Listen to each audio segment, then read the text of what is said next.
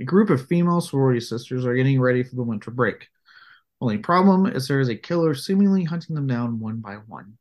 Hello, everyone. I'm Caleb Leger. I'm Connor Eyzaguirre. Welcome to a new episode of Beyond the Bad.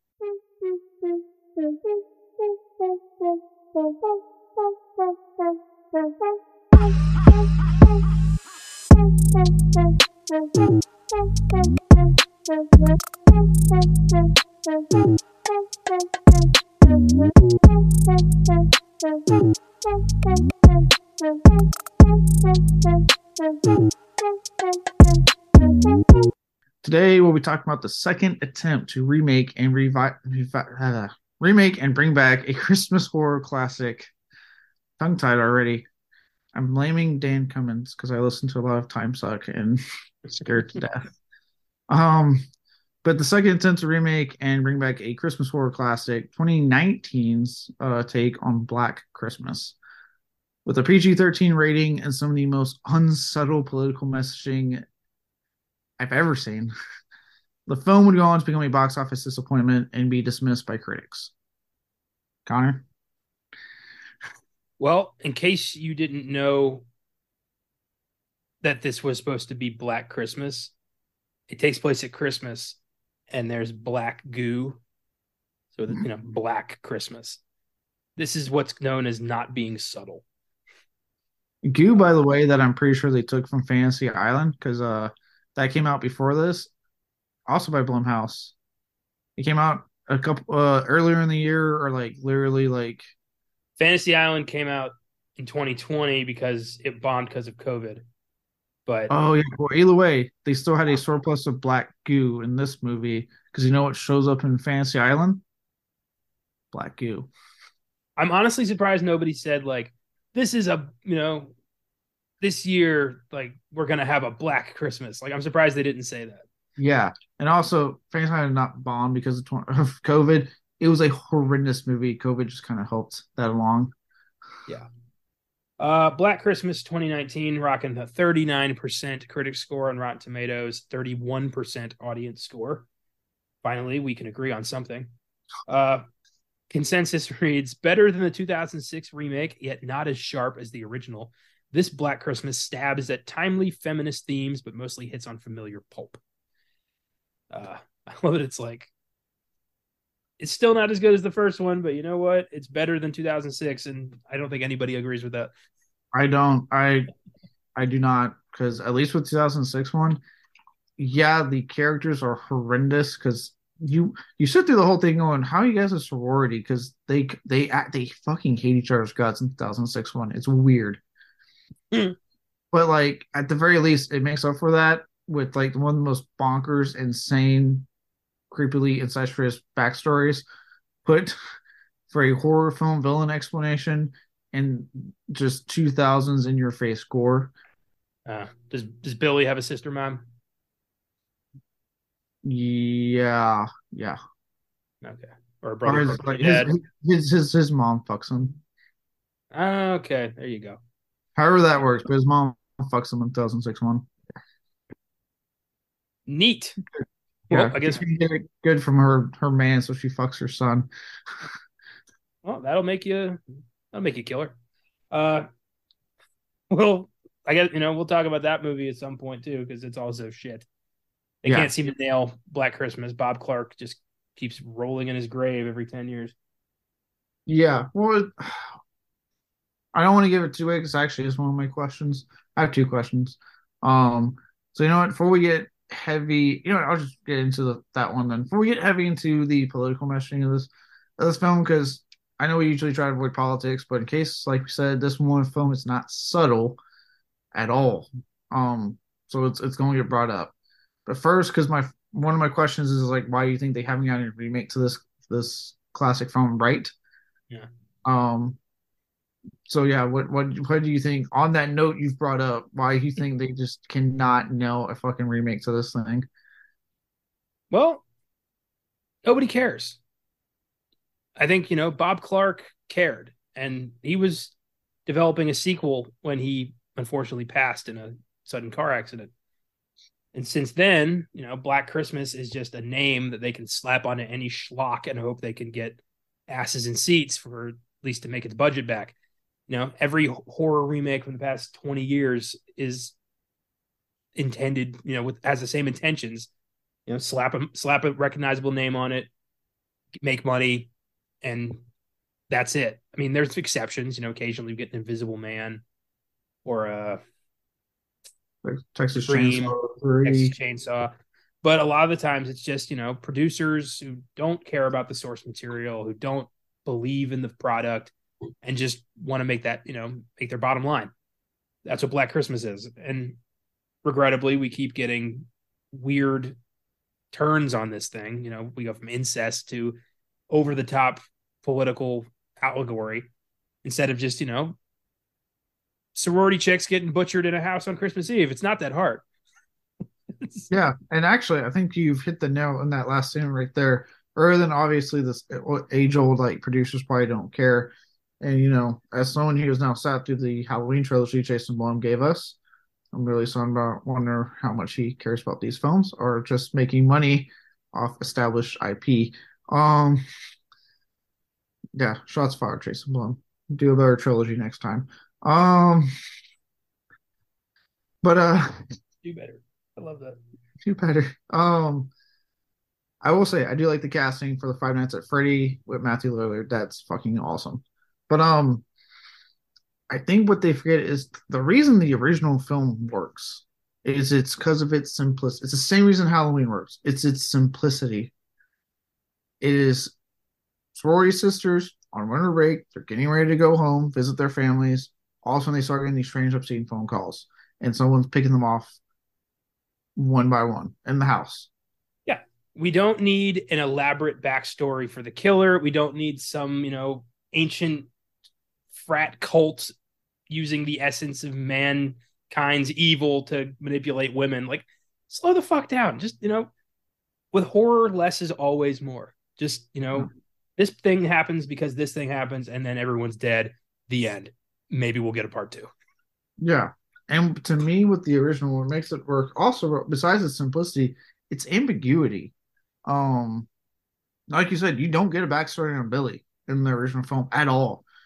Like, there's no backstory. You don't even, in the whole ninety minutes of that film, you not once see his entire face or his body. You see an eye and his hands. Yep. That's it. A creepy-ass voice that just sounds unhinged. All we know is there's a psycho on the loose, and that's all we need. You know, the idea that a crazy person's in your house and he's killing people you care about, you don't need much more than that for a successful yeah. movie. And it's it's still creepy. I will never forget when I was watching, I actually watched because I picked up the Screen Factory edition, the, the recent four K upgrade they did, which for those who are wondering, looks and sounds fantastic on four K, the original one. Um, and to this day, even at like, you know, I'm, you know, turned thirty recently. So even now, I'm, you know, watching that and that scene when like she realizes, oh my God, he's in the house because the, you know, detective has to tell her like, get out, he's in the house. Um, that scene when she's running and like you just see the hand shoot out and he's making the noises, I legit got goosebumps. Still, it's a fucking creepy scene because again, simplicity, less is more. It works in that film's favor so well. Yeah, most, you know, of the foundational horror films, I think, especially the slashers, are built on just, you know, how much can we get away with without spending too much money? And that reinforces a ambiguous situation. Uh, you have to rely more on scares and on just, you know, blood and effects. You know, I'm, I'm mostly talking about like, you know, Black Christmas and Halloween are kind of the shining examples of this. Oh, and, no, to an extent, Texas Chainsaw Massacre, the original was yeah. not a, a bloody film, actually. True. Same deal. Same deal. And I think people who try to capture that magic again, they don't understand what made those films work. And they just go heavy in the opposite direction and completely miss the point. Yeah. And, you know, we see that again and again. There are never lessons learned in Hollywood. That's kind of the, if this show has a theme, it's that. There are never lessons learned in Hollywood. Ever. Oh God. And like, and like, don't, and look, don't get me wrong. I'm not saying that like, again, you know, at my age, you know, I was a teenager around the time the two thousands era for was kind of booming, the gore and violence and stuff. And don't get me wrong, I have there's I, there's an absolute place for that, and I love that shit. And I and I love in your face violence and gore just as much as I like this more the more subtle, simple, just type of horror like the original Halloween, Chainsaw Massacre, Psycho, um, Black Christmas, right? Yeah. But the thing is, when they were when they remake these things, and again, I'll turn to T C M two thousand three as this shining example. Did it obviously have a two thousand sensibility at that time? Yes, it was definitely more gritty in a way. It was putting, it was again not, I would argue, still not overly violent compared to what we got with a lot of two thousand stuff. Still some good violence, though. Still some good gore for that time. But they also understood what made the original work, and you could tell the people doing it cared about the original and wanted to make a good film. And that's the key difference in that. You get these people that, like you said, they don't really care, they don't get it, and they swing wildly in the opposite direction to your, try to appease, obviously, a more modern audience at the time, thinking, hey, this will get them in. And then we see time and again, the film flops, gets bad reviews, and no one gives a shit. Well, that's what happened in oh six. But with the twenty nineteen version we're talking about today, we see another trend that tends to happen with horror remakes. First up, softening the blow and giving us a P G thirteen adaptation, which is a terrible idea. And two, somebody thinking, I have something to say, and I'm going to inject my bullshit into an established property, and everyone's going to hate it, because everyone who goes to see Black Christmas is looking forward to a dark slasher reminiscent of the Black Christmases they have had in the past. Instead, they're going to get a political allegory that is just going to upset people and confuse people and irritate everyone who went to see Black Christmas. Yes. So, yeah, it's, I know I'll never understand somebody who thinks I can do that better than the original person can. That's arrogance, and you're always wrong. Well, and, and what's crazy to me, and again, it's actually a good segue getting to my second question, but I'll ask that in a minute. Um, but what's crazy to me is that, like, like you said, you, you're alienating part of your audience, because, like, and I'm not saying, like, obviously horror's had social commentary before. There's nothing wrong with that. Horror is a great place for social commentary. It depends on how you do it. Um, and also I think with me, with watching this new one and kind of doing my research, guess what? Bob Clark, actually, there are feminist themes in the original Black Christmas. First off, the sorority sisters are fucking likable in the original one, because they feel like sorority sisters. They feel like, yeah, obviously their own people, but they have each other's back. Um, but also, there's the whole subplot. I fucking, because it's been a couple of years since I've watched it, um, about how um, Olivia Hussey's character is pregnant and wants to get an abortion and is not listening to her dude, saying, essentially, you know, and I, you know, I know it sounds cheesy to some people, but, you know, the whole my body, my choice thing, right? Um, but she's she's personifying that, of saying, like, look, I'm I am not sacrificing my life, my career that I'm working on for for this. This is my decision. I'm doing it. And that's an entire subplot in the original film that's directed by a dude and handled far better than your twenty nineteen one that's ran directed by women that are just being angry and doing blanket statements and alienating the audience. Well, I've got uh, in one of my uh, Letterboxd reviews I'll bring up towards the end, um, somebody points out the fact that, like, horror more than any other genre has, like, created more feminist icons in film than any other genre. Look, look at the eighties Final Girl, for example. Like, that's yeah. when the coin was termed. It's only been recently, like maybe five, ten years ago, that we came out with the term Final Guy or whatever, Scream King. For people like Bruce Campbell and, you know, uh, the, the few dudes that are icons in the genre. But you don't hear, I mean, you know, like I said, Scream Queen, Final Girl, that all that shit's existed for such a long time. Well, and like you said, the original Black Christmas explores feminist themes and is a, a very, you know, pro-woman movie, while also not, you know, sho- shoving, like, you know, a unnecessary political message down our throats. Whereas the new one is almost saying, like, finally we have a horror movie for women. And it's like, where have you been for the past, like, hundred years of film? Like, we've always had feminist horror themes in horror films. Like, you are not figuring, you're, you're not discovering this. Yeah, we've always, horror's always been feminist to me in the sense that, like, think about, like, look at, like, your main characters, right? Like, the dudes are always douche frat bro types anyway that are usually more annoying than anything and are usually ones the first ones to get killed off. And the women are always the resourceful ones that make it to the end. You know, again, the final goal, right? Makes it to the end. It's always been a thing. Yeah. And you just didn't do it as well as other people have done it. Yes. All right. Which is, okay, a good way with my next question. My the one that's going to be getting more into this politics stuff. And I swear, we're not going to try to go too hard on this, but just for those who have seen this film, you, you get it if you've seen the film. If she's going to um, shove politics into Black Christmas, we're going to shove politics into Black Christmas. Yeah.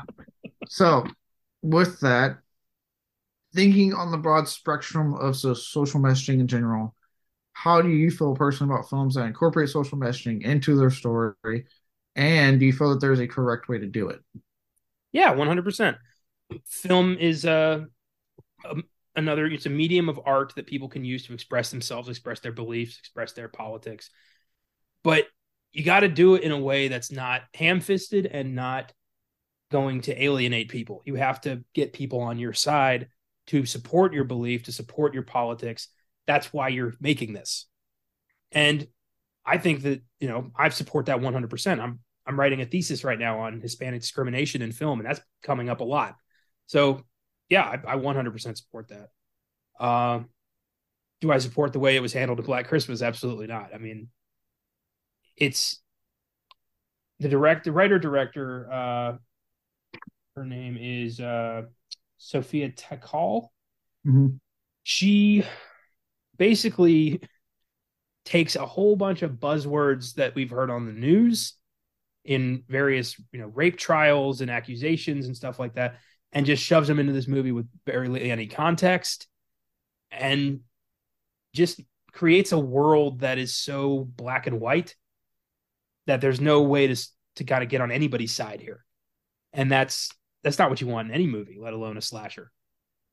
So I do think it can be done right. It's done right often, but it was not done right here. Yeah, and no, I'm I'm kind of with him. I feel the same way. It can obviously, I have zero issues with putting social messaging in the film. Horror, especially, has been a goldmine of like finding ways to talk yeah. about things in society in a very abrasive way. Yeah, look at Night of the Living Dead. I mean, yeah, all of Romero's films reflect, you know, society of the time, a society that's dealing with the civil rights movement or commercialism. And we all were like, yeah, we get it. And we like it. Well done, George. Yeah. um. So, yeah, it, it can be done. You just have to remember, like, if you're going to do it, don't forget your story. Like, you still got a story to tell. You still got to entertain people. You still got to get their butts into the seat while also delivering, you know, your the message you want to deliver. Even if you if your audience disagrees with it, whatever, like, that's not the point. You're just, you know, the point is you're getting your message out there, and how you take it as audience members, how you take it. Um, and obviously, it, you know, when the Me Too movement happened, we did get a, we were been getting a surplus, obviously, of things like, you know, having more people of color behind camera and women behind camera. And because of that, we do get a lot more films that are taking these feminist approach and stuff like that. And that's fine. That's awesome. It's a much different, you know, it's a different way to look at stories, right? It's a different way, a different viewpoint. I've got a good example. Um, a couple years ago, there was a movie that came out called Promising Young Woman, which was written and directed. By... So good. Uh, it was written and directed by Emerald Fennell or Fennell. I don't remember how to say her name properly, but it's a rape revenge film about a woman whose best friend was raped in college. No one believed her, and she was driven to suicide. So the friend devotes her time to getting revenge for on behalf of her friend. And it deals with very similar themes that Black Christmas tries to, to do, but it's handled very differently and very appropriately in Promising Young Woman, to the point where Emerald Fennell won an Oscar for Best Original Screenplay. Like, that thing was a hit and is a brilliant depiction of a post-Me Too movement world. So this kind of, I do, I do not, I'm not against this kind of storytelling. I just, I want, to, I want it to be done right. I want it to be done properly, to the point where I don't feel like the bad guy just because of who I am. Yes. Um, and I'm I'm the same way. Uh, for me with, with this film, I got my own example. I'll bring it up for one that does work. Um, you know, for me, like, yeah, when you when you watch this, like, you know, there, and obviously, you know, you can argue that, well, if, if you feel that way, you're just taking it personally, blah blah blah, right? When you go and see this and you feel a certain way, but at the same time, like, I'm sorry, I shouldn't. I just this is me personally. I shouldn't go to a movie and watch it and then start to feel. Start getting angry because you're trying to make me feel bad just for being born a white straight male. Like, fuck off. Like, I don't do any of the stuff you're purporting all men do in this movie. I don't do any of that. I, I go to work, I go home, and I live my fucking life. The idea that, you know, this is a world where every man secretly wants to be a rapist, that's fucked up and frankly very insulting. Yeah, like, it's, it's like, no, fuck you. That, no, I don't, no, fuck you. That's not how I feel at all. Like, um, so that's why I say, like, in a case where it did work for me was the Slumber Party Massacre remake that I think, like, they put on the Sci-Fi Channel. And oh. it did, yeah, it did a lot of the same stuff and saying, like, you know, but they did it in a way that worked, right? They, they flipped the script and they did their little jokey, like, thing where, like, okay, the women are going out to do their slumber party and, you know, they're doing all stuff, and then the big rug gets pulled and it's revealed that they've been purposely recreating what someone would want women to do at a slumber party to draw the killer out. And yeah, it's it it worked. I was like, oh, okay, I get it. And then they reveal a cabin across the lake full of dudes, and the movie goes out of its way to sexualize them, make them very metrosexual, if you will. Like, you get whole, like, ass crack shot of one dude, like, but again, because of the war they built and the fact that, again, it was clear that they're flipping that script and just saying, like, hey, what if we did this but on a feminist perspective and flipped it on its head? I connected and I was like, fuck yeah, this is, I was laughing, I had a good time with it, I really enjoyed the movie. And from what I saw, a lot of people did, it had a really good reception, all that good stuff. It was a, it was a hit when it came out. So I'm like, see, like you said, again, it can work if you just know how to do it and do it right, if that makes sense. Yeah, don't give us, you know, every male character is such a alpha male cliche asshole that it's just unbelievable. And it's just, you know, it's the black and white character. You've got to have, if your bad guys are just straight up, like, so cartoonishly evil, there's no middle ground, and the good guys are so, like, you know, noble and, like, we're going to, you know, we're going to save the world from all the evil dudes. It's like, let's slow down here. Yeah. First off, this ain't Black Christmas. Like, I don't know what this is, but it sure as shit is not Black Christmas. No, it's not. That's another issue. I'm, like, just slapping the damn name of Black Christmas, because to me that also reached of, like, because you were so gung ho about your message and not really caring clearly about the story, you were like, how do we put, and I could be wrong, but this is how it felt. It was like, oh, we got to tie it to something that will get people into seats. Black Christmas, people, that's a holiday classic. Do that. That will get people in the seats. And then people caught on when they went to go watch and went, no, fuck this movie. And told their friends, and it tanked. Yeah, that's how it works. Don't don't fuck with the classics. Do not fuck with the classics. I'll say it again. Don't fuck with the classics. Yeah. The golden rule. If you and it, if you do want to watch something that is coming out in the post Me Too movement, very feminist and a better take on this stuff, you got two movie recommendations right there. Promising Young Woman, which I do need to see myself. I've actually been meaning to watch, some good things. And if you, I promise you, I know the sci-fi title, not the ringing sound of endorsement, but I promise um, the remake of Slumber Party Massacre, very fun one to check out as well. There you go. There's two movies that did it better. Yeah, way better. Way... Um, but yeah, unless you have anything more to add to this, we can move on to Development Hill and kind of leave behind the politics for a bit.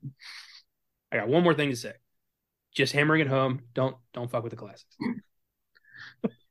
I'm glad we did it this year instead of when I first watched this film, because I've had like a good year or two. I forget when I first watched it. It the date's on the site. Um, to not be so angry like I was whenever I watched this movie, because I did give this a one on the website in case anyone's wondering. Yeah, it's, the whole review is basically just, and another thing. over and over again, which I totally get. I was like writing it and I was like, no, I really hated that and I really hated that and god damn it. All that sort of thing. Real quick. Yeah. I when it comes to okay, and this was another thing this film did. It did have a moment, and I noticed it more this time, and it just infuriated me more, where they were like, let's let's actually make a solid argument instead of these blanket fucking statements it makes. And when the guy starts coming up and he has this moment of like, all, all guys, all, you're talking about all men, blah, blah, blah, and he starts to kind of fight back at them, and I remember sitting there going, yes, yes, he's kind of douchey, but finally, just fucking speak up, because I would be getting sick and tired of this shit too if I was in that house. It's like, shut up, I'm right here. And then the film completely just brings that argument up and then drops it. Never once. So even when the film tries to trick you and say, like, let, let, let's have that talk. Let's have that argument. It Then they go, no, no, it's a man that wants to have that argument. Nope. And then yeah, she, it pulls back. She yells at him, like, did you just not all men me? And then they just throw him out. Yeah. Like, this is not how you win a debate. You can't win a debate by going, yeah, well, fuck you. No. It's not how you win, so that just infuriated me more. I'm like, so you, you're going to cock tease an argument and then say no? Okay. We're going to do that game. Cool.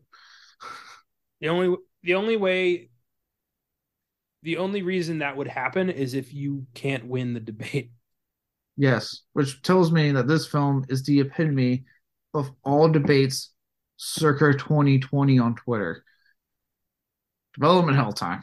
If you don't get that, get on Twitter. Since the pandemic, you know what I mean.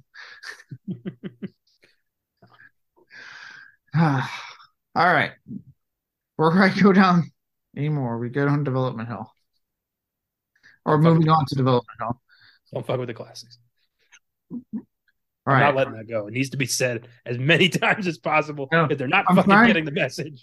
I'm trying really hard not to keep going down the rabbit hole, but this phone is slowly opening it up. I'm like, I got to get to development hell. Uh, all right. Let's, we'll get back on our awards. Awards. Whatever. So, starting in June of twenty nineteen, in the same goddamn year it came out, folks, okay. Jason Blum revealed his studio. For those who don't know, who've been living under a rock, especially with these last three Halloween films, Blumhouse Productions. Ring a bell. Halloween. Insidious. Paranormal Activity, The Purge, insert almost every fucking horror film coming out nowadays. Um, but Blumhouse Productions, he announced, I kid you not, in June of twenty nineteen, remember when this came out, that they were working on a remake of nineteen seventy-four's Black Christmas. That's that tells me that this was any afterthought at best. Yep. Clearly a, hey, again, what was coming out, the hugely successful Halloween films that Blum was producing for his company. So he's like, I did that. Black Christmas time. And also, I can get Ellen Burns. I can convince so-and-so to come back for The Exorcist. Like, okay, dude. Yeah, I'm starting to... You know, we all thought Elon Musk was Tony Stark when he showed up, but then we got to know him. I'm starting to think the same thing with Jason Blum. Yeah, I'm starting to think, like, maybe every producer's an asshole. Oh, God. Uh, well, this is all in June right now, right? So in the same month, Sophia Takal was announced as the film's director because she uh, she did have prior experience with Blumhouse. She previously worked uh, with them on the Into the Dark series for Hulu. Are you familiar with that series? I've heard of it. I have not seen it. Okay. It, I've seen both seasons. It, like the anthology, it was hit and miss, right? Yeah. But for those who don't know, you want to check it out. It's uh for two seasons. It kind of got um, pandemic like a lot, did what it did to a lot of things, kind of crushed any further plans past season two. But what it was was they were releasing a film every month, like an, a ninety minute film mm-hmm. that was tied to a holiday in that month. Um, and they would come out on Hulu. It was called Into the Dark. Again, you know, if it's something you want to check out, it wasn't bad. It's an anthology, so you had good ones, you had bad ones, kind of up to what you like. Um, the cast would also be announced, with the biggest name attached being the one and only Cary Elwes. Yeah, I don't know if it's Elwes or Elwes. I've heard it said many times. I just call him Wesley. I should call him Doctor Gordon. I will not name the movie. Y'all can do your homework. Um, obviously, big name, probably the biggest one they got for this film. Um, gets a, you know attached um to this. Uh, Takal would work extensively, as we talked about earlier, to make this version as feminist as she could, stating in an interview, and this is I this is a quote, "I wanted to make a movie where instead of feeling objectified or watched from a distance, the audience felt seen." Well, I've seen that. It's called nineteen seventy-four's Black Christmas. You should watch it, Sophia. I don't think you did. I don't think Sophia watches a lot of horror films. Um, now, look, okay, to play devil's advocate, not that horror films haven't objectified women, commercial age slashers, anything to get a woman naked and tits out. True, but is that any different than ev- and, and, and, like every other genre of film? I mean, every film genre has their pro-feminist movies, their you know super objectifying women movies. Film is a wide spectrum of assholes and good people. That's just how it works. You can't demonize an entire genre for the sins that every genre commits. Yes. Yeah, no, it, like I said, I, on one hand, just by devout advocate, okay, I get it. Yes, there's plenty of films that the women are still to be looked at. That's it. Yeah. But, especially this coming post-Me Too movement, there's also a lot of films that that's not the case. And they are very uh, feminist and pro-female and not gaysy at all. So you're not exactly um, doing anything different there, sister. Yeah.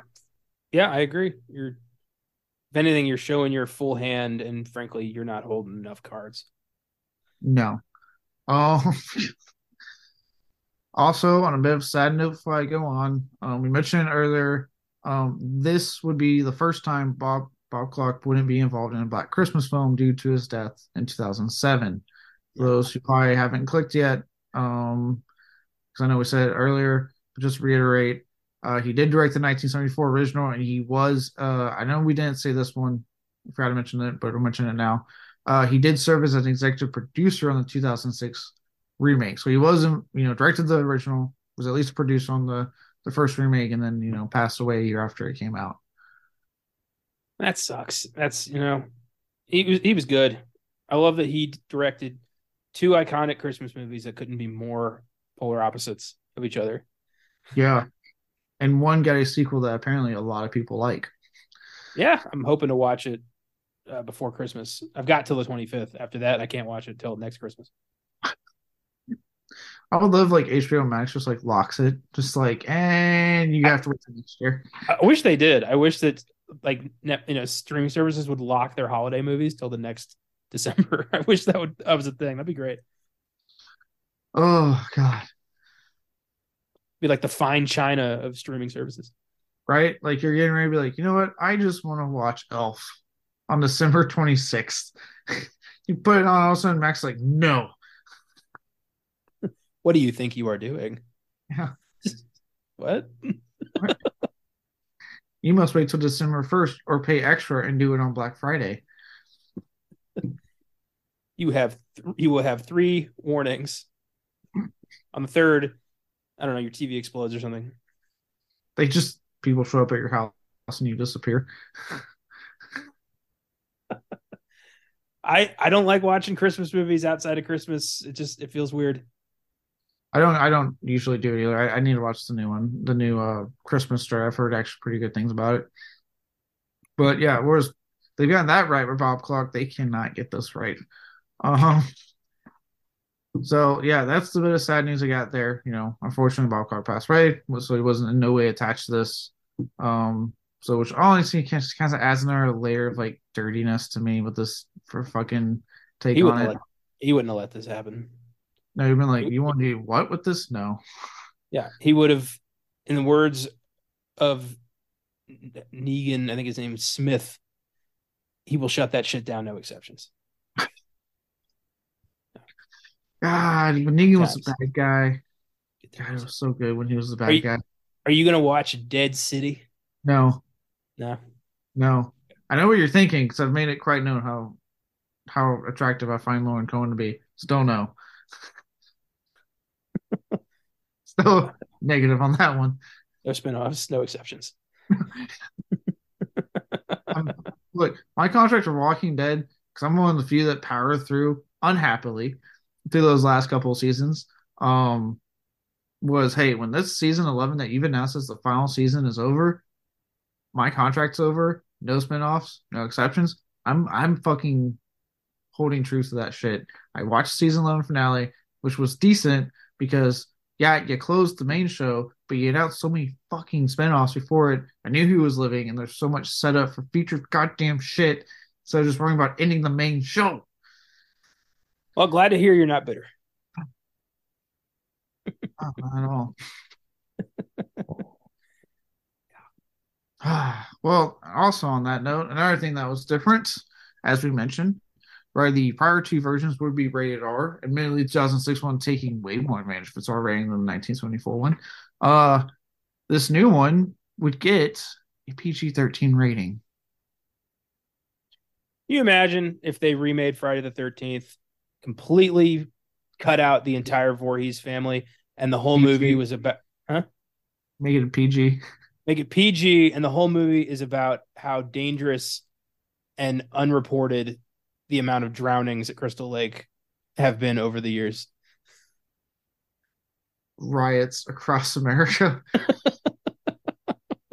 Hashtag not my Jason.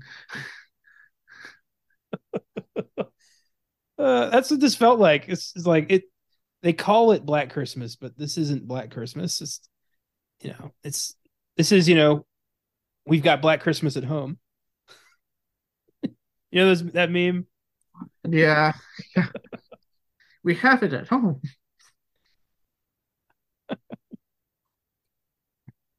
God. It, oh, yeah. This this goddamn movie. Well, there's there's backup on this P G thirteen. There's not backup, but on what happened.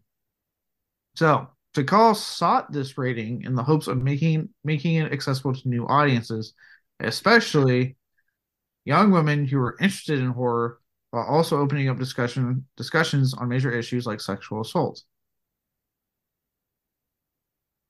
Well, you could watch nineteen seventy-four's Black Christmas. Come on. I uh, that's That's the terrible reason. It's like, well, we, this movie, the the movie that I kept thinking of when I was watching this, of all things, Reefer Madness. You know, weed is bad, and it could happen to you. That's what this movie's doing with with rape. Yeah, which is really and, fucked up. And look, I know I've said I have nothing wrong with gateway horror. Most gateway horror doesn't talk about sexual assault, though, for Christ's sakes. Gateway horror is like Goosebumps. Someone got raped in Goosebumps. Yeah. Or Hocus Pocus or something. Like, not something where people are getting, like, sexually assaulted and, like, horrific deaths are happening and hi-ho, the patriarchy, we got a subservient women. Like, what in the fuck? And... Look, I get obviously like you, you want to talk about certain things too, especially you know, you know young women and females in general, right? Totally get that. Your movie's not going to be that. That though, that's yeah. the ha, that, let mom start having some discussions with her daughter. I guarantee you, no one's life was changed by twenty nineteen's Black Christmas. No one watched this and thought, "Oh, this is what horror can be." No, everyone who saw this, men and women alike, were like, what the fuck is this? So, you failed. Yeah, there were no discussions on sexual assault. Yeah, it's fair, it's fair. Look, most young women who are going to be interested in horror, I guarantee you they have like a friend or a parent that's into it and is going to show them the way. Yeah, no one really like... stumbles into horror movies. They're like, what is this nightmare? Oh my god, I've never heard of or seen anything like this. No, nine times out of ten, they they got an older brother or something who's like, hey, you want to see something freaky? Check this out. And then they're like, whoa. That's usually how it goes down. Yeah. Unless you like, you know, wandered into the wrong area of the video store and something was on and you were like, ah, that could happen. It's rare though. I mean, there's no more video stores. See, rare. Ah, uh, yeah. It's just what a what a weird to me, just weird reason that like I can just poke holes into. Um, even with that, Takal would claim. I kid you not. She would claim she was ready to fully commit to utilizing the higher R rating if needed. I don't know how. Like, what was she going to show the assault and then still be like, yes, young women need to see this? Were we going to actually see people die instead of just like cutting away as soon as Hood Face just grabs them? Right? Was there going to be blood instead of black goo that they apparently had to go close up? Is somebody going to say fuck at least once, maybe twice, three times even?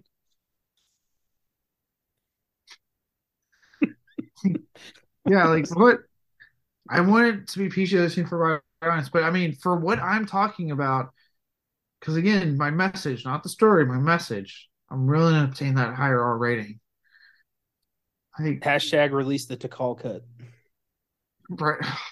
So for everything about this, I'm just like, how about you stop worrying about the rating and your fucking heavy-handed message and put some thought into the fucking story.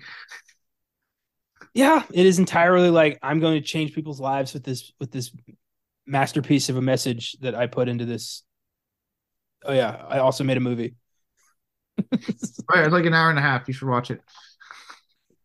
What's it called? Uh, she goes to her like goes to I M D B, looks up Christmas horror movies. Uh, Black Christmas. We're gonna we're, we're calling it Black Christmas. Man, they shouldn't fucking be like Silent Night, Deadly Night. How's that even tying to this? uh, we're gonna call this Jingle All the Way Two. That sounds right. No, there's no Turbo Man. What's a Turbo Man? What are you talking about?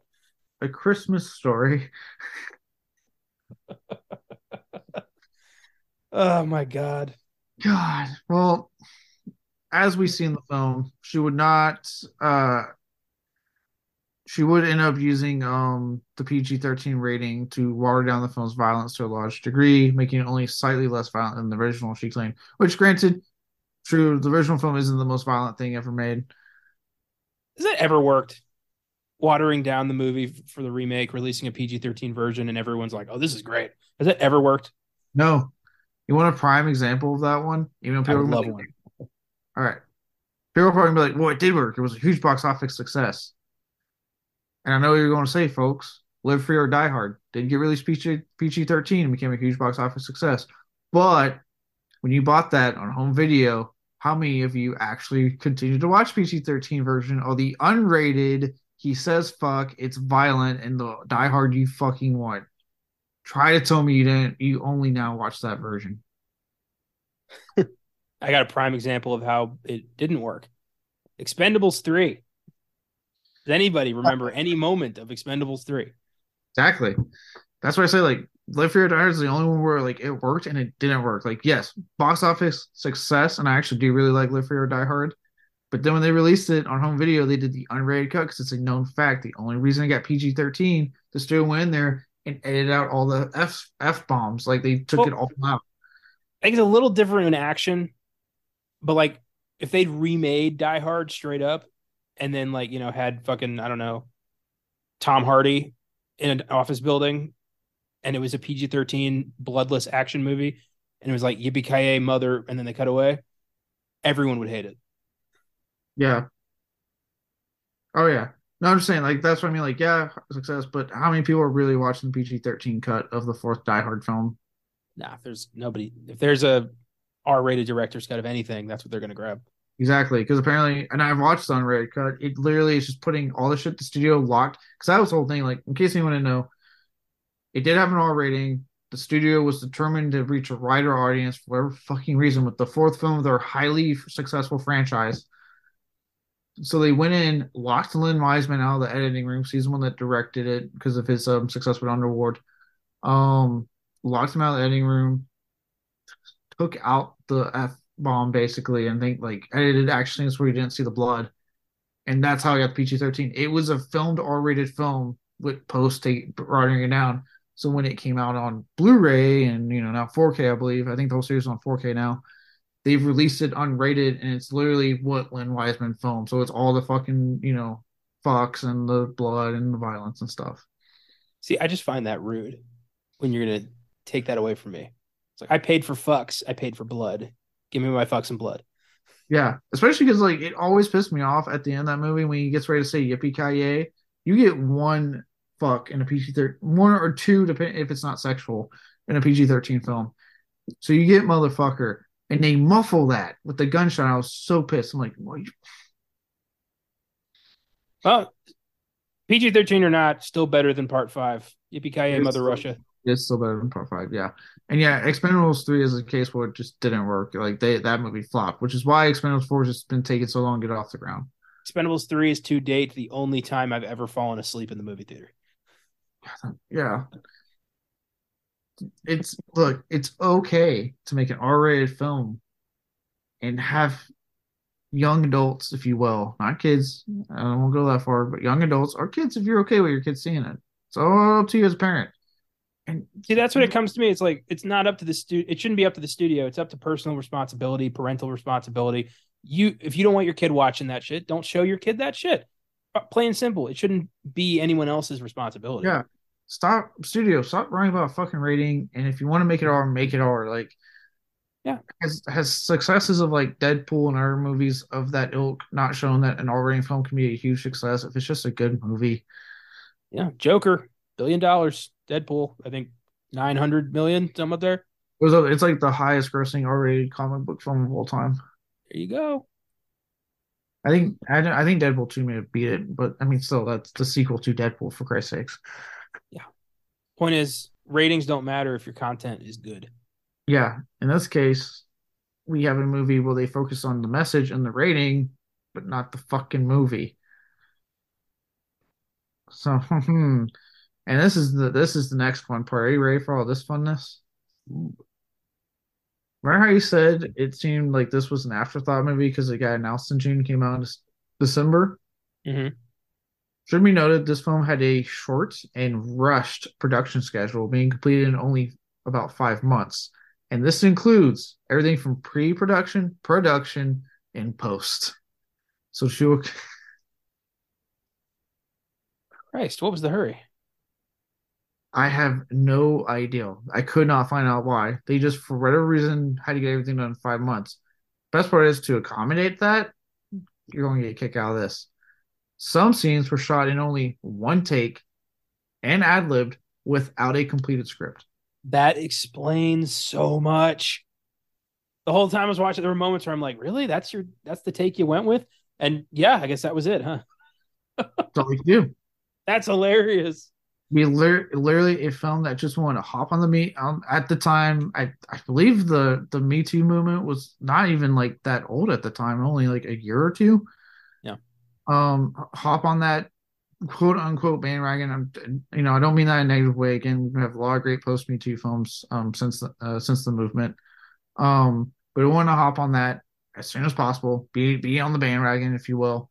And they focus so hard on that, delivering a very angry blanket statement, fucking political messaging, and getting a goddamn rating that it was like, hey, we had to get a film done in five months, like completed, completely done in five months. Now I'm just picturing oh. some like Key Grip or somebody being like, hey, we should start filming some of this, huh?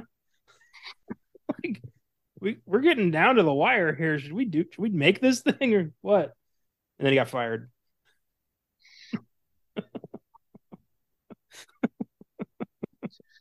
It, uh, yeah, I'm starting to see out during the show like why this film turned out the way it did. Yeah, I you know the amount of productions we've looked into here, like we can kind of pinpoint where like something where you know the the the definitive decision that was made that turned this into a bad movie. We can always kind of see it. And right here it was, let's just start filming it without a script, like wing yeah. it, and we'll, you know, we'll edit it in post. It's like, oh, okay, so you don't care about this. Got it. Yeah, you, you don't care. Cool. I would call this strike three for the film. Focus on political meshing of story, worrying too much about your damn rating, getting it completely done in five months. Yeah, and it was a bomb. Who who would have thought? Yeah. So on that note, that's pretty much what I'm ending that on. This this on uh, this rush production would get the film out on schedule. It came out in December. Not met with enthusiasm. Audiences didn't seem to care, um, especially men who did not want to deal with mes- the messaging of this film and essentially being yelled at for being born a man, um, mm-hmm. causing it to bomb. And critics pretty much all agreed it doesn't. It didn't hold a c- candle to the classic original. Even though I do disagree that it's better than the two thousand six film. I would sit through that before this travesty any day of the week. You can get it done quick, or you can get it done right. You can't have both. They actually haven't been able to do it right or quick. So, I mean. Maybe some, you know, maybe some movies only work one time. And Black Christmas is one of those. It's the shining example of, like, you just cannot do this again, apparently. You can't. You get, you get two tries, and then you just got to go sit down. You know, maybe, maybe one day we'll get, like, a third one that actually is worth talking about, but. It's going to be called Black Xmas, and it's going to be even worse. It's going to combine the, the messaging with the incest into one really weird movie. As long as I get Billy back. No, I won't say that. I, I want more. I was going to say, they can do whatever they want as long as I get Billy back. But then I'm like, no, I want more than that. I want more than just that, damn it. Uh, all right, well, that's development hell on this fucking piece of shit. Do you have anything else to add? All right, so first award. Now on to this segment. Oh boy, is this going to be hmm. a segment? Um, the Zack Snyder, the worst scene. I got nothing to say about Zack Snyder. Than you know, D C fanboys are currently just crying in their basements because it's dead, dead, dead, dead. Confirmed dead. Remember- Do you remember in like two thousand four, two thousand five, it was like the, the Leave Britney Alone guy? Yeah. That's how I picture all of these Snyder suck-ups. They all look and sound like that to me. Real real quick, speaking of, did you see Dwayne, the D C hierarchy is about to change Johnson's fucking message of like, hey, so they're not moving forward with a Black Adam. I am talking to them about how we can get Black Adam into the multiverse. He's not a part of it. I'm like, how do you tell someone that, like, how, how is James going to feel him now? Like, I feel like he actually told him, like, no, we're done with you. And The Rock's like, so there's a chance for future stuff. Got it. So you're telling me there's a chance. Yeah. Yes. I got you. Yeah, like, no, Dwayne, that's not what we said. My favorite part of that is he was right. The D C hierarchy of power did change, just not in the way he thought it was going to go down. Yeah. I'm like, just when I saw that, I'm like, oh my God, dude, you're so delusional. You're literally saying, you're finally saying, like, look, Black Adam two is not happening, but we are talking. I'm like, yeah, is it the same conversations that he's having with Henry Cavill? Where was this level of effort with the Scorpion King, Dwayne? Yeah. Why are you hinging it all on fucking Black Adam? Why? I will never understand. It's yeah. Anyway, yeah. How to get a quick sign on that? Cause it's like there seems to always be now a new development on that fucking front.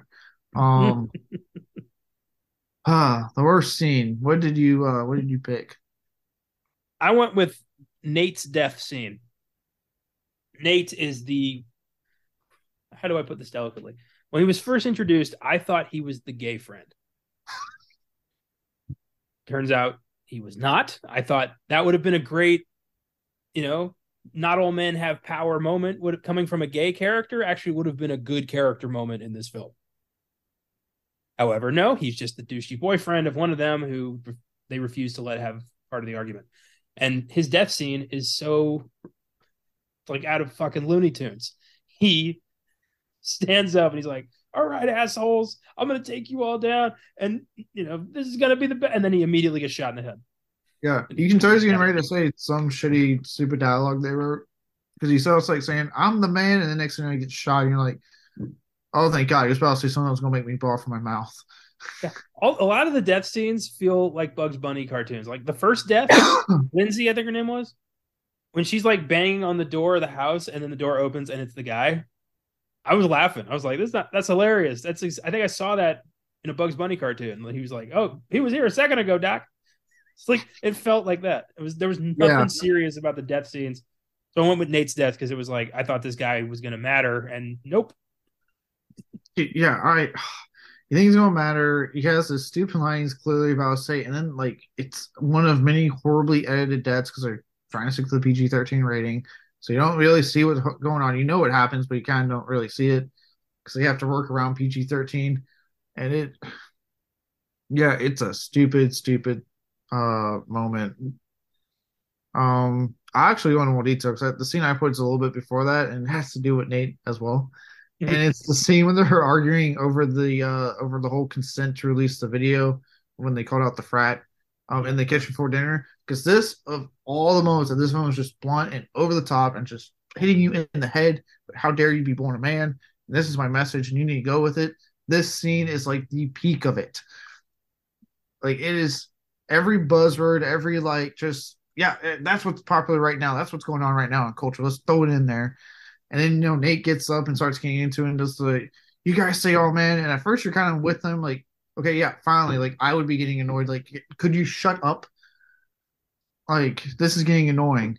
Um, but then they immediately shut him down. He starts getting douchey, and that's like I said, it's like, like I said earlier, they they finally are like, okay, let's present their argument, and they shut it down, and. They immediately kill Nate, not like a scene later, and it's like, oh, okay, so it's, he was a useless character. That's that's awesome movie.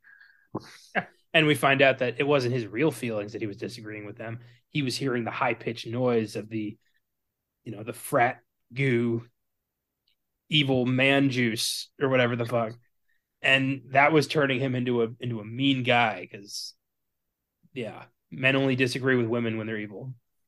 Yeah. They can't just disagree, not just because they're just because people disagree, not even because of a fucking gender thing, just because people disagree all the time. Sometimes good people are wrong, sometimes bad people are right. Not all the time, but there is that weird cross pollination that does happen sometimes. Yeah, so last thing I went with because I was like, this is the everything I was hating about this film is just fucking. Cranked up to eleven in this scene when they're just screaming at him, drowning out his voice because he's making a good point, and then they just throw his ass out. Oh god, yeah, they they scream over him because he's making. Because I'm like, he's making solid points. Like, yeah, not all men just inherently want to go out and rape everything they see. Um, some of us just want to go to Target, buy some shit, and go home after work. Crazy thought. That's, Some of us just want to go to Target. I can see you make, making that like passionate speech on like the floor of like Congress or something. Yeah. uh, yeah. Good pick. That seems yeah. irritating. It's, yeah. It, uh, I would if I ever make a passionate speech. That's how I want it. Some of us just want to go to Target. Okay. but um, yeah. Next up, oh boy, this one should be one of the more fun ones we've had for a movie all year. Um, the Ed Wood first line. Remember Phil, King Shit of Fuck Mountain? Remember him? Oh yeah, yeah. uh, so this character is so paper thin. He's just the typical, al- you know, alpha male frat douchebag, and he's when uh, uh what the Riley catches. Him and Helena? Yeah. Yeah. Uh, uh, one of the sorority girls. Yeah, the, the one who betrays them. Uh, he's about to rape her, basically, or that's what it looks like. And she stops it, and Phil starts putting his pants back on, and he goes, "You bitches are all the same. You act like you want it, but you're all a bunch of teases." Like, okay. He's a bad guy. We get it. It's like on the nose. It sounds like it's out of a, you know, eleventh grade you know, watch where you walk, like video, you know? Yeah. Like, this is what you would hear in this situation. You bitches are all the same. It's such, it's so fucking stilted. It's, it's, it's, he's a caricature. And look, I'm sure those guys that, there are guys that have said that shit before in real life. And I'm sure on college campuses, because, okay, that's what I forgot to mention earlier. This film would have done so well had they just focused more, if they wanted to take a stab at patriarchy, uh, patriarchy and toxic masculinity. This film had such an opportunity with the fact that you were trying to talk, doing it in frat, cult, frat culture. Because I fucking despise frats with a passion. And that's oh. because there is a real problem with frats honestly doing shit like this, between hazing and a lot of, like, you know, um, date rape type stuff that goes on in frats. Like, it's looked the other way because they don't want to tarnish the legacy of the frat. And a lot of these people that are in frats are going to be uh, the politicians controlling our lives. So, you know, keep that in mind, folks. Um, or other higher, you know, good paying jobs out there. Um, so there's something to be said. Obviously, I, this film had something to say that focused more on that, and having a character like this villain saying shit like that, because I'm sure shit has been said like that. There are people like that in frats.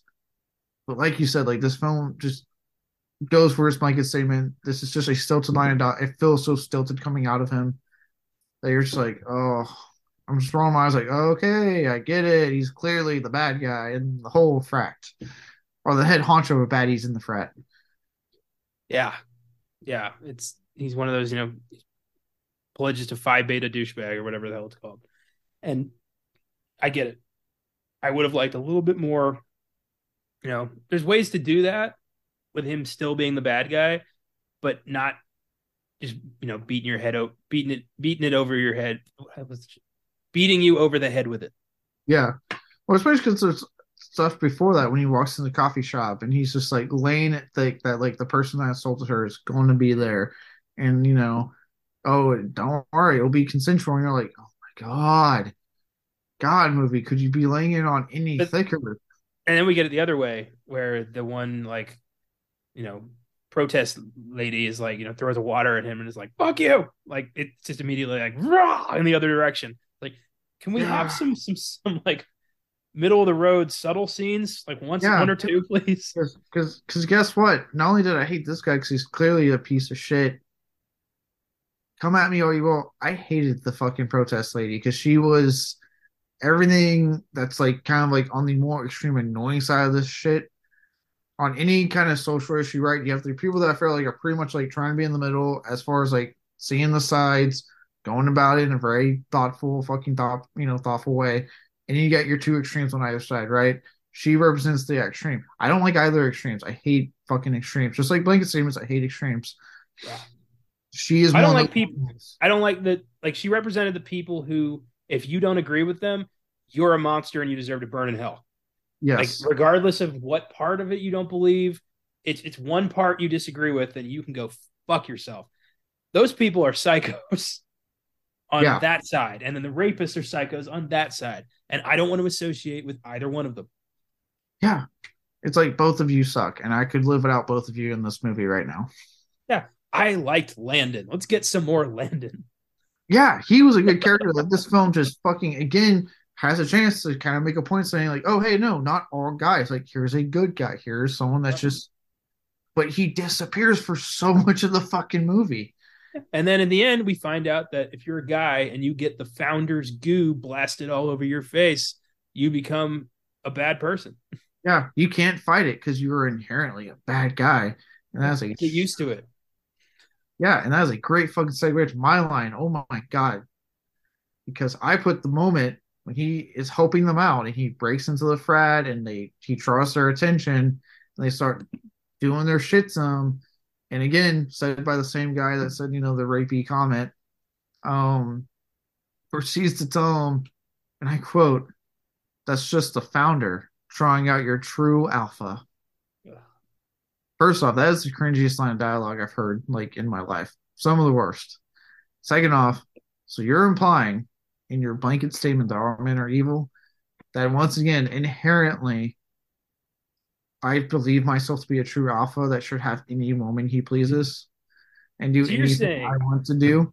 You're saying all I got to do is get my hands on some of that founder juice, rub it on my face, and I can finally be the alpha male that I have always believed that me to be. Nice. I'm going to I'm gonna write yeah. that down, pencil that in. I'll get right yeah. on that. I want to remember that in my day-to-day life of literally just waking up, saying fuck a couple of times as I get ready for work, and I drive, drive to work. Let me continue. That, was, that caught me off guard. That was funny. drive, drive to work, do my job, leave work, do any kind of errands I need to do after work. You know, usually like, oh, I need to get more pet food, or I need to get more groceries or whatever. Or, oh, hey, my new issue of my comics came in. Let me go grab those real quick. Do that, and then I come home and I proceed to watch movies or play video games. One, that doesn't, I'm not alpha. Two, I don't know more in that schedule of my life of things that make me happy other than work. Um, or I am in, compelled deep, deep down to draw out the true alpha there. See, it's a demanding schedule. How are you going to make t- make time for all the rape you should be doing? I mean, that's demanding. That's a lot of time. I got to quit my job. Yeah, you got to make a choice there. And I think we all know what the choice is. God, this is crazy. This is, yeah. It's fucking ridiculous. I thought you were going to go with the line where he tells them to go suck a fat fart. It's, that was close, too. I had quite a bit written down. Um, I don't have my book on me, but I had another one that I was like, that was a stupid line.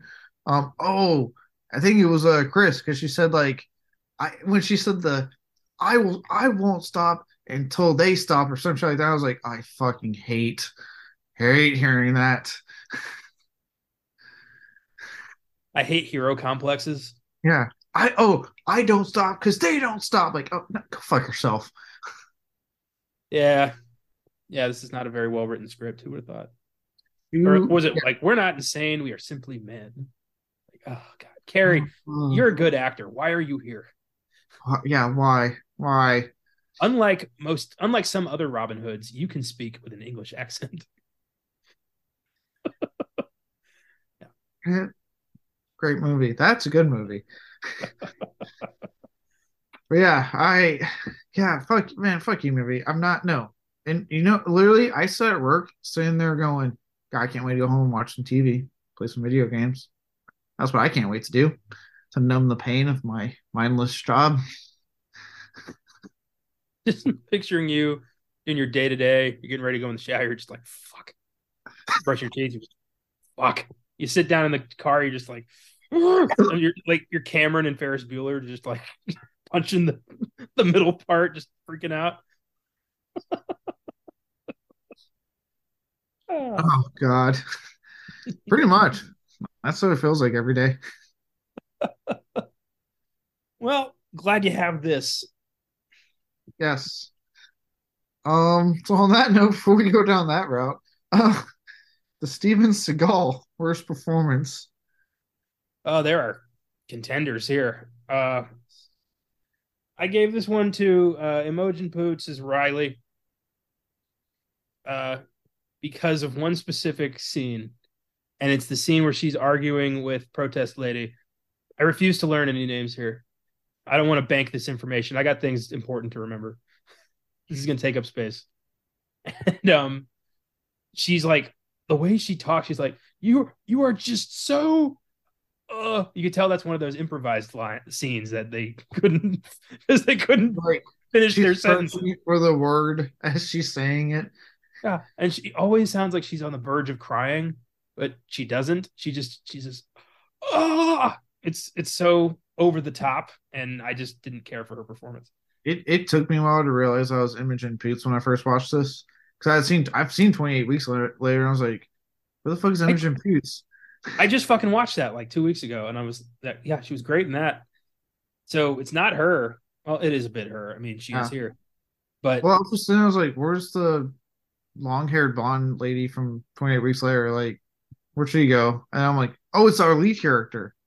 Oh, I was like, "Oh, she was way better in twenty-eight Weeks Later."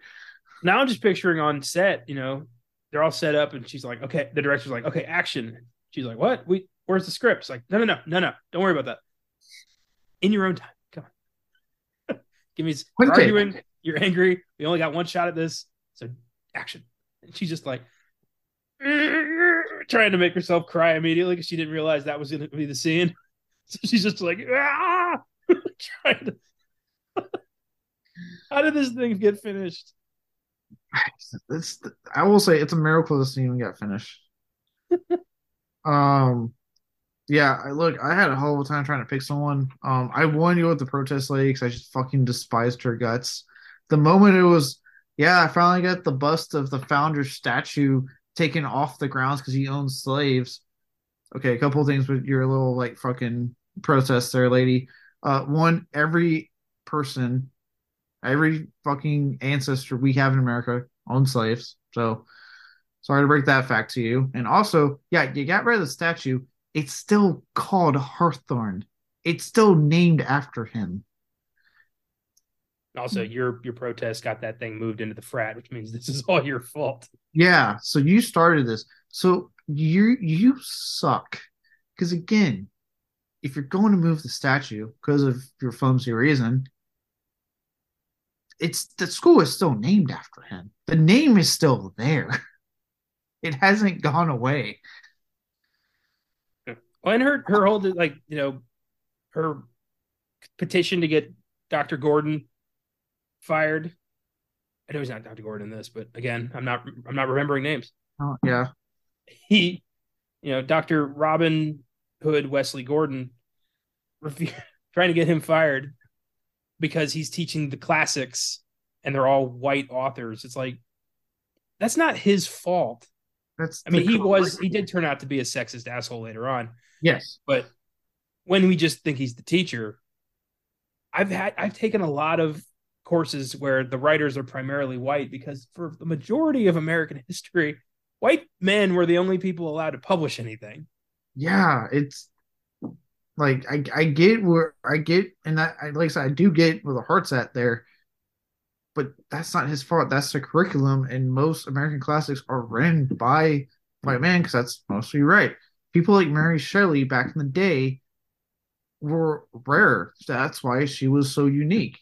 The fact that she was able to get something out like Frankenstein and become a huge hit. Yeah, so it's it's. I don't agree with it. But I don't agree with the way she went about it, and it does not make her character endearing. It makes her character kind of a like a thorn in, in the side of the movie. Yeah, again, she represents the extreme side of the stuff that we talked about earlier. It just pisses me off. But surprisingly, I did not put her down. No, you know she grated on my nerves. I did put down Cary Elwes, mm-hmm. because I know you can do better than this, Cary. I know you can. I have seen Saul. I have seen Robin Hood. I have seen Men in Tights, for those who are wondering which one, Robin Hood Men in Tights. Um, seen Princess Bride. I know it's in you to do better. I've seen the third season of Stranger Things that you were in. You got it. What in the fuck is going on here? Not only that, it is like from the moment you see him, even if you obviously, you know, this being a horror film, and you see him and then you see his first scene, and you're like, oh, he's the fucking bad guy. There is no way, no, he's not the fucking bad guy. And then and then it gets to the scene where he just shows up at the house and he's getting all fucking creepy. And you're like, oh my God, he's... And then sure enough, gets into the movie, he's a goddamn bad guy. What, again, dude, what happened to subtlety? Like, trick me for a second. Maybe you go like, hey, he's not the bad guy. Maybe he's just really mad about this petition, which I would get as a teacher. But no, no, it's just like, it's like he has a sign on his head with an arrow pointing at him going, villain, villain, reveal, villain. You ever see Muppets Most Wanted? No. There's a, Ricky Gervais plays a character in that movie named Dominic Bad Guy. And he says, no, it's pronounced Badgie. It's French. Might as well just call him Doctor Bad Guy. I mean, at least they let him use his accent, so it's like he had that going for him. But I was like, God damn it, dude! It's so obvious you're the fucking bad. You don't cast, especially coming off like Saul at this point. It's like You don't cast Cary Elwes in a Blumhouse Productions movie without, yeah, he's one hundred percent the fucking villain here. Yeah, you're right. He can be better. He has done better. I guess he needed to pay the mortgage that month. he, he blew all his Stranger Things season three money. Life is pain. Anyone who says otherwise is selling you something. Little, little Dread Pirate Roberts for you. All right. Speaking of directors that um, haven't actually done the best at portraying strong female characters on screen, the Michael Bay worst filmmaking decision. I just realized that when I was like, oh shit, yeah, Michael Bay. Yeah, if you're going to talk about sexism in Hollywood, you don't get to not bring up Michael Bay. Yeah. Um. So basically, I w- this is pretty easy for me. Uh, taking a very hard and sudden left turn into the supernatural without any indication up to that point, and having that magic be a dark spell that awakens every man's inner monster because every man wants to be a monster. That's incredibly insulting. And you know what? To quote the parlance of our times, I am very offended. Yeah. Canceled. Not so funny when it's at you, is it? um, but yeah, I was like, that's stupid and a great way to alienate a huge part of your audience and just make a bunch of, you know, innocent dudes, not all of them are innocent, but a lot of them are, make us feel pretty fucking, you know, guilty, or at least try to. I was like, at least try. I didn't feel, I was angry. I didn't feel guilty. Yeah. I know they were trying to make you feel guilty, but I was more like, this is bullshit. Yeah. Fuck you, movie. Um, yeah, I'm I'm kind of with you in the sense that, like, what I put from mine, I actually had, like, three things written down. Because I was like, I, I fucking, I had, like, you know, toning it down to P G thirteen, slapping Black Christmas on there to call it a remake when it's fucking not, honestly. Um, but the one I, I went with... Real quick, I had written down the phrase, I know Black Christmas, and you, sir, are no Black Christmas. But then, yeah. God. Yeah, all right. This is not Black Christmas. Um, but me, it kind of goes with what you were saying, right? And that, I kind of put the fact that this focuses so much more, and it's obvious, on an overt, blunt, blanket statement social message instead of an engaging story with smart messaging. Yeah. Sacrificing, you know, substance for style, but then not giving us much of that either. Yeah. So yeah, yeah, like so with the ending, like if you're already not obviously aware of like, God, this this chick who's directing and wrote this really hates men, man. When you get to that ending, it's like if they couldn't have hammered it down any more, short of just like yelling it in your face, you're like, okay, like they really fucking hate men, don't they? Yeah.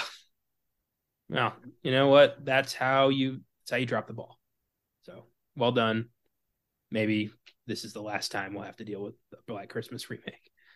Probably. I think this really destroyed any prospects for another one. Um, now, I know we've been shitting on this film a lot. Rightly so. And I know, as I said, if you go on filmgazm dot com, this is sitting at one out of ten for me.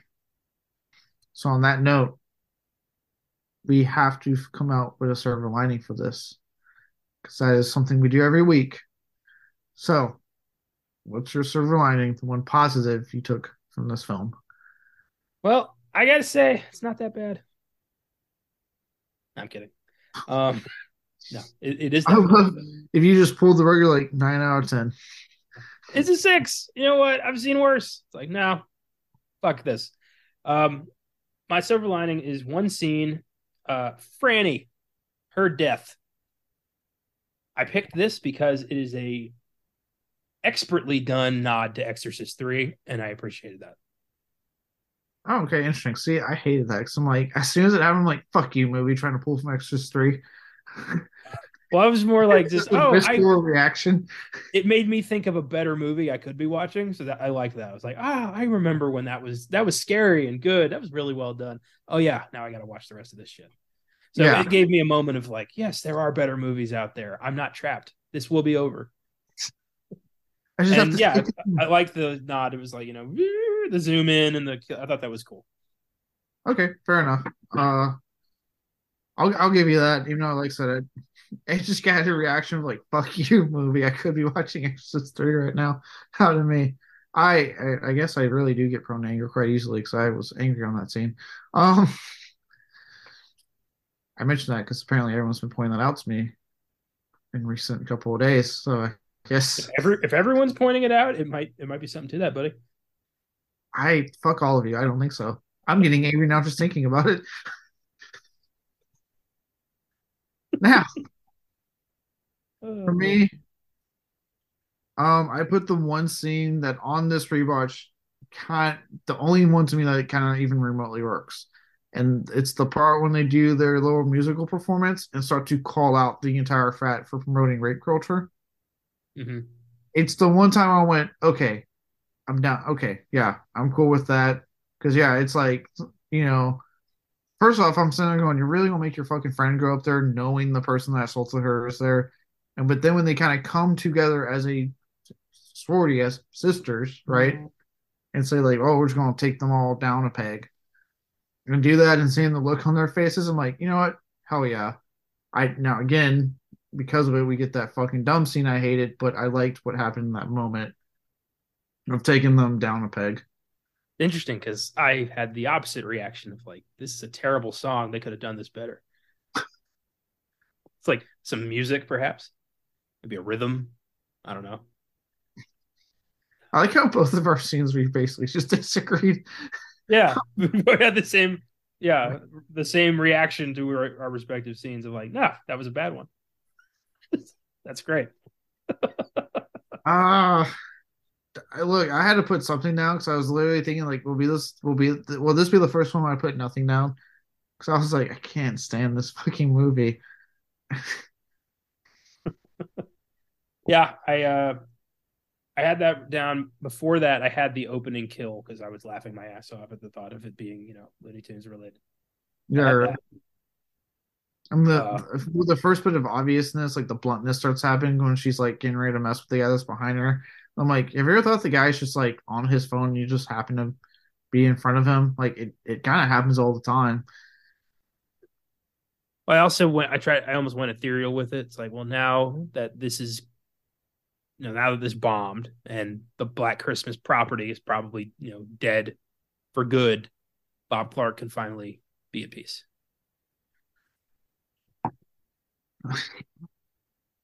That's probably. But, well, you know, at least we have the original on four K now. My positive is I can always watch Black Christmas nineteen seventy-four. Yeah. I have it. It's right here whenever I want. Yeah, in ultra high definition now. Oh. Factory on that one. Ah, but yeah, well... That's our awards for this. Let's uh, let's let's now get macro with this. Okay, see what I did there, and see what see what the people of Letterboxd say, and find out what's in the box. What's in the fucking box? Give me the gun. Ooh boy, is is this not beloved? Uh, one point nine out of five on Letterboxd. Damn. One of our lower films. Uh, there are a weird bunch of like spiteful, I'm assuming, ultra feminist people who are like, "This is the greatest movie of all time. Fuck you." Uh, but I didn't pick any of them. Right? Every movie, every the worst movie on earth is going to have people who love it out of spite because it makes them the most interesting person in the room. Yeah, they're contrarian, if you will. Hate contrarians with a passion. That might be the group of people on earth I hate the most. I'd yeah. rather invite like a dictator, a serial killer, and like a pedophile to a dinner party than a contrarian. You just always have to say the opposite of what you say. At the very is... least, those other three assholes are going to be interesting. And so you'd be like, this food's great. It's all right. Ugh. Get a personality of your own, you boring fuck. Anyway, God, I hate contrarians, man. I really, really? do. Most people is hipsters. Connor is contrarians. one hundred percent. You can always tell. You just ask like three or four questions. By that, at that point, you're like, okay, fuck this guy forever. uh, yeah. Okay. This guy. Here are some. I think I have, uh, yeah, five reviews of Black Christmas that I hope can make you laugh. This first one's from Mariana. Best part about this movie was when a random man stormed into the theater yelling, "The fuck is this movie?" And then walked out five minutes later saying, "What the fuck? Is this not Jumanji?" One star. This loud ass guy just wandering into the wrong theater being like, "This is fucking Jumanji, god damn it." This is a shitty movie. Oh, okay. Oh, awesome. This next one's from Jay Bird. This one entertaining for like five seconds. Yeah. This guy decided to give us a, a nice limerick. At Hawthorne, the Christmas is black, as cloaked figures are on the attack. In his school days, stay away from the haze. Maybe folks should not join a frat. Two and a half stars. I like how you did that. Yeah, me too. And uh, also, don't join a frat. Legit, don't. They're frats suck. I've never won- I never understood the whole like paying your dues. You're basically buying your friends. I've never believed in that. I refuse to debase myself, like humiliate yeah. myself to be to have brothers. Like, what bullshit is this? Who who who hates themselves that much to go through shit like that? Yeah, you cannot. There's no one on earth that convinced me about. Well, it's all about the brotherhood. No, fuck you're not. Just so when I'm fifty, I can be like, I was Phi Beta Kappa. Like, who gives a fuck? Yeah, like you get. Uh, I I hate frats, so that's that's my P S A this week to everyone listening. Don't don't join a frat. You're you're better than that. Yeah, and if you're not, you're you're probably in a frat. Um, this next one's from Lee McCoy. This fucking movie. To take something so precious and pure in every sense of the horror word, and one, take out one of the greatest killers in history, and two, tack an agenda on it that smothers the viewer to death. Just wow. Also, the horror genre, more than any other genre, breeds strong women. So what message are you sending that hasn't already been spread hundreds of times before? Exactly.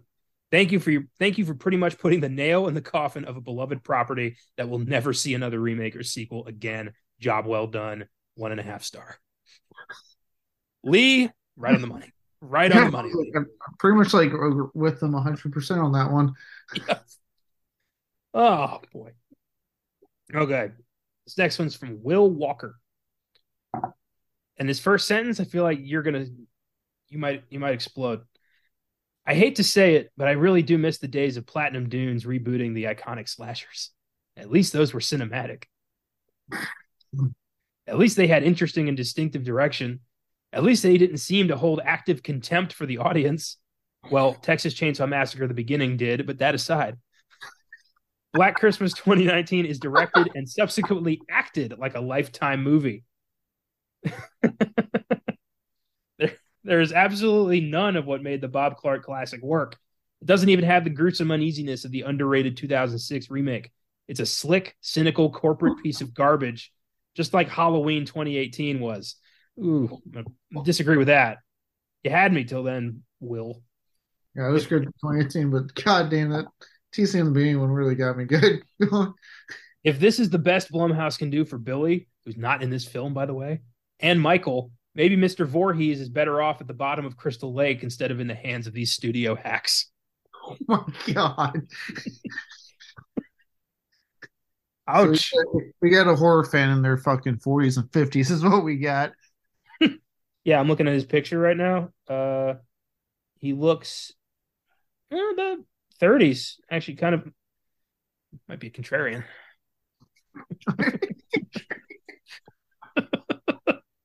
Open season.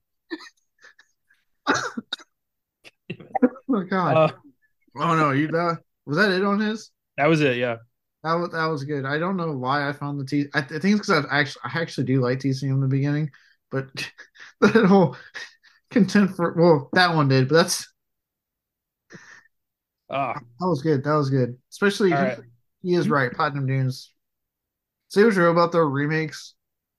They clearly didn't hate the audience. They were clearly made by people that did like the original. Well, maybe not Nightmare on Elm Street, most of them made by people that liked the original, and they were trying to make something fucking for audiences to go see and enjoy. I'll give them that. Fair enough. This last one's from Troy L. He starts off with a quote for the movie. You messed with the wrong sisters. Great job, Black Christmas two thousand six. You are now all right in my book. My fault, Black Christmas nineteen seventy-four. I owe you an apology and will give you a third try sometime in the future. I'm sure I will appreciate you a lot more after seeing this atrocious pile of dog shit. One star. Oh my. And that's what's in the box. Contempt and lots of it. Yeah, that was good. I really like uh, the third and fourth ones the best. Those were good. Just read about the Halloween twenty eighteen thing. I cried enjoy Halloween twenty eighteen. Um, but yeah, that that was wow. A lot of content. I like how he basically was like, I don't like the original, but thanks to this film, I'm giving it a third go. Yeah, it's like there's no way it's worse than this. And I love that he hated the oh six one, but now he's like, you know what? Not that bad. There's a lot of fans I've been saying that like, you know what? Let's go back and revisit the oh six one. I feel like the the goal should not be to make a movie that's so bad it makes the other movie that was just as bad look better. That nobody wins with that. How about you try to make a good movie? Let's try that. Yeah. If you think all you now have done is make people appreciate a film that was once forgotten, and yours will now be the forgotten one. So good job. Yeah. Rest in piss, Black Christmas twenty nineteen. This is the last time I ever intend to talk about this movie. Oh, same. Now that I got this out of the way for the show, I'm never putting this fucking thing on again. If I could delete voodoo movies, I would get rid of this. Oh, God. Yeah. Now that we know what's what's in the box, which was, that was a, those guys were good. I really like those. um, let's let's let's move on and close the book on this. Not just what's in the box, but on this fucking movie. Um, so for everyone, what next week's episode is, be sure to follow us on social media. Follow us on Facebook, Twitter, and Instagram, and at Filmgazm Productions. If you want to show us a recommendation, feel free to email us at filmgazm at gmail dot com. If you'd like to donate and support us in that week, and find us on Anchor.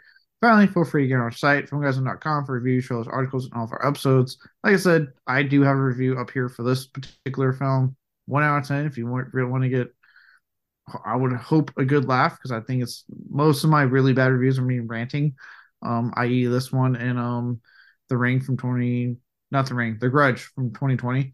Um, uh, you might get a good laugh out of that. Check it out. It, It's nothing flattering about it, my in, uh, about this film in my review. But with that, next week we'll be ending the year with the incredibly underrated workplace comedy Waiting. I, now, probably wondering, how does that fit in with the holiday season? Well, viewers, other than retail, who's one of the most o- overworked jobs during the holidays? Food service. So no, I can't think of a better way to celebrate the year than looking at the job that serves us food. And we, most people, I don't, I know you don't, um, disrespect them immensely, especially on the holidays. Then with waiting. As a former restaurant employee myself, waiting hits home in quite a few ways. So yeah, I'll, I'll, I'll dig up some, uh, some stories from my time at Draft House when I had to deal with some assholes. I got yeah. one in particular that is a fucking walloper of a story about a nut job who we had to call the cops on. So we'll talk about that next week. Oh God. Yeah, I got some some people I still remember from my time working at Subway. Uh, on uh, on Filmgasm, we'll be celebrating New Year's with the appropriate horror holiday film, New Year's Evil. And on Oscar Sunday, they'll be looking at what many consider to be the quintessential Christmas film, It's a Wonderful Life. Until then, yes, not Miracle on thirty-fourth Street, for those who were thinking I was going to say that. It's a Wonderful Life. Um, until then, don't join a fraternity which seeks to subjugate women like we're still in the nineteen fifties. Merry Christmas and happy holidays. See you all next week on Beyond the Bad.